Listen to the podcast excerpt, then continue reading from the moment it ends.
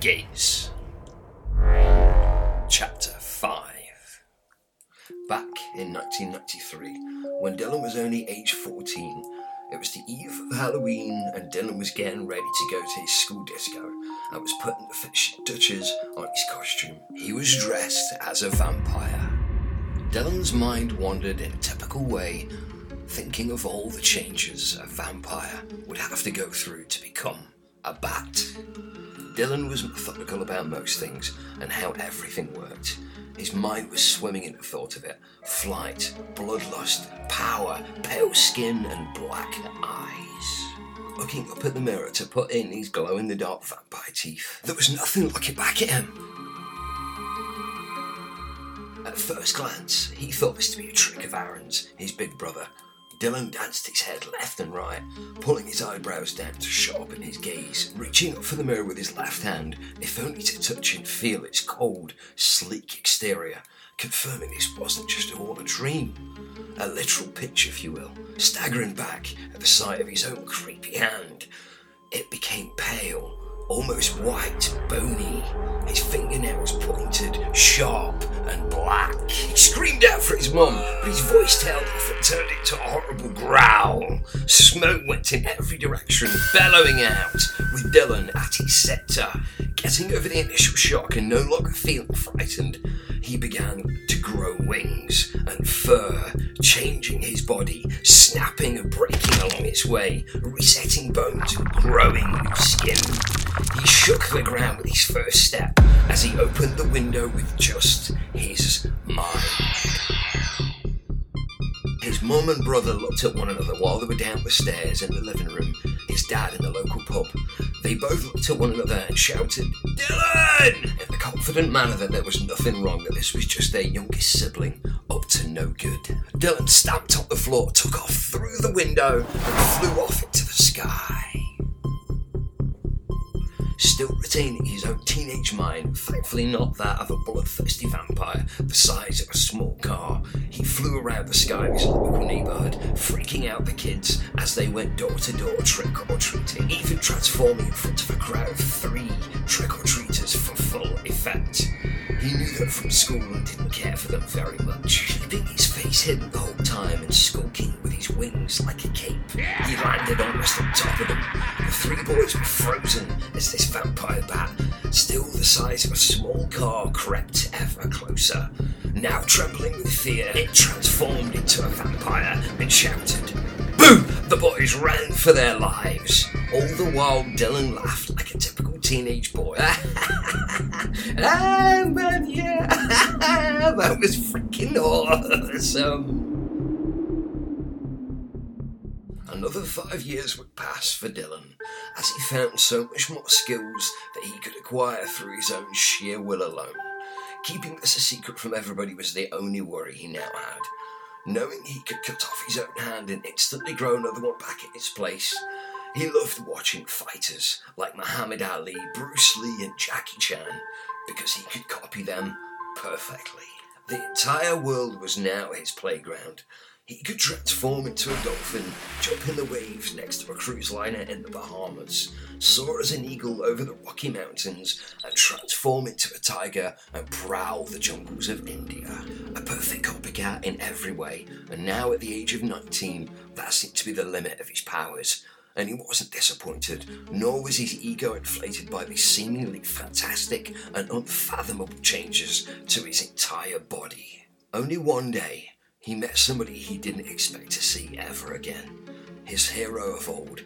Ten years later, he was greeted by a familiar set of eyes William Bright. Except on this day, he was in fact the opposite of what a hero should be.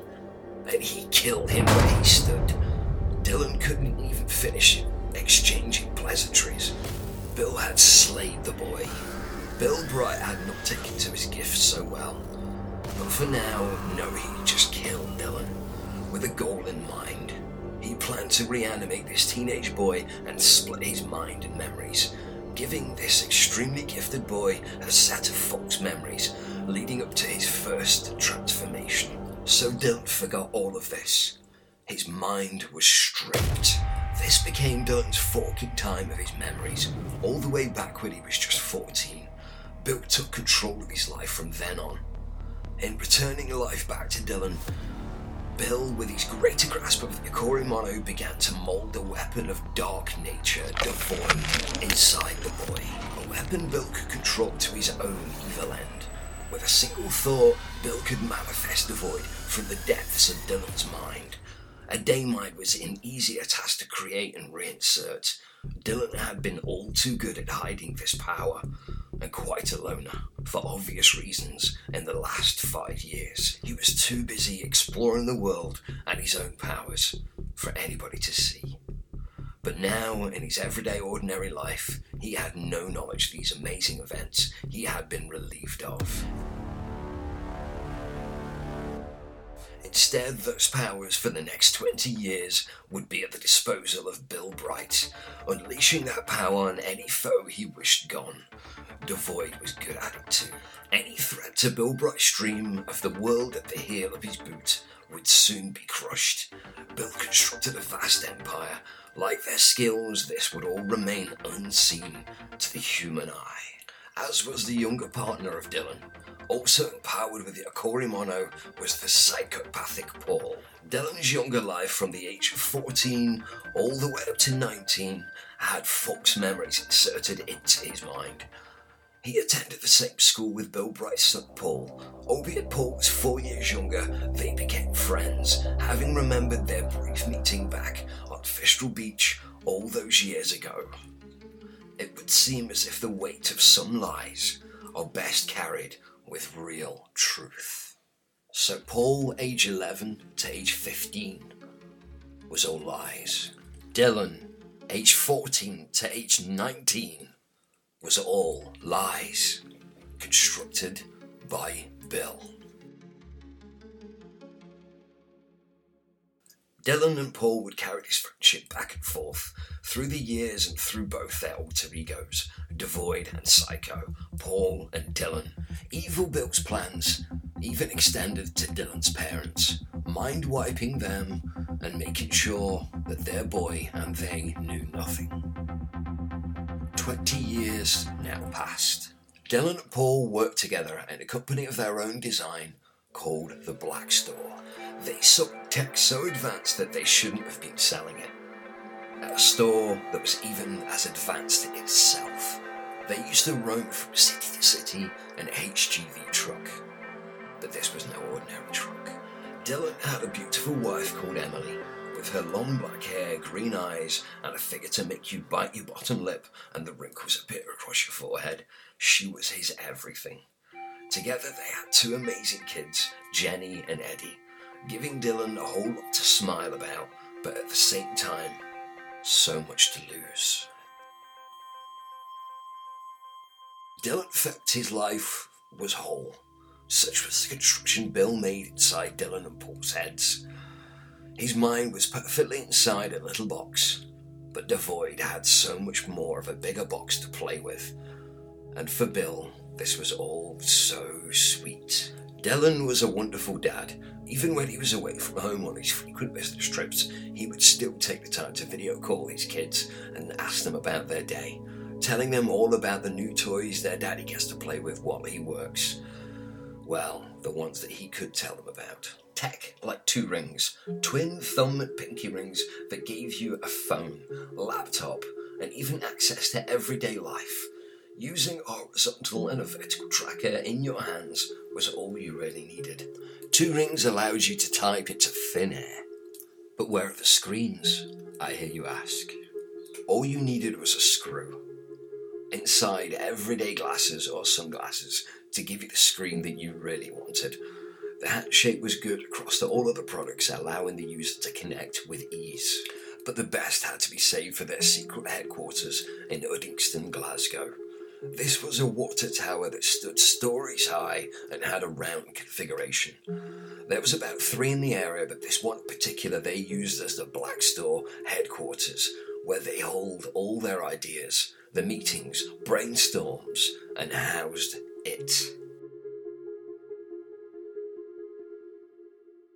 Integrated translucent. This was their own idea on how to make solid see through. If you saw this water tower, you would know that the outside was made of solid concrete. Imagine on the inside of the water tower that it was now hollow, and that it was a huge open space inside. It would be completely black inside there, wouldn't it? Now imagine on the inside of those walls, they were all covered in organic light emitting diode or OLED screens. Those screens would be retrofitted with hundreds of naked to the eye cameras on the outside. Now imagine those cameras were also working with a smart computer to lock onto eye movement as you looked at the screens, which covered every wall. So the outside world was brought in with the best picture quality known to man, making the walls seem as if they weren't even there. From the center of the building where the lift was, there were rooms, there were desks, there were chairs, there were offices, there was a boardroom, a meeting room. But what about the water pressure, I hear you ask? If this was truly a secret base, what of the water? And what of the pressure? Not a simple but a very clever idea nonetheless. Instant pressure relocators, or IPR for short. This system was one of Bill's highly overpaid projects to keep within the Blackstore headquarters. The details on this one are sketchy at best, but there's something in here about miniature black holes. Bill blackballed lots of technology within the company. Just like his own involvement, the boys knew only what they needed to know. Paul and Dylan were oblivious.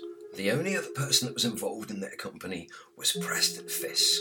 When he was their backing co founder and CEO of the company, Paul's adopted father, he didn't need to do much except a few choice deals and land a few large contracts on occasion. But if anything ever did seem out of place, there was always the devoid Dylan and a psychopathic Paul waiting for activation, should anything ever seem out of place.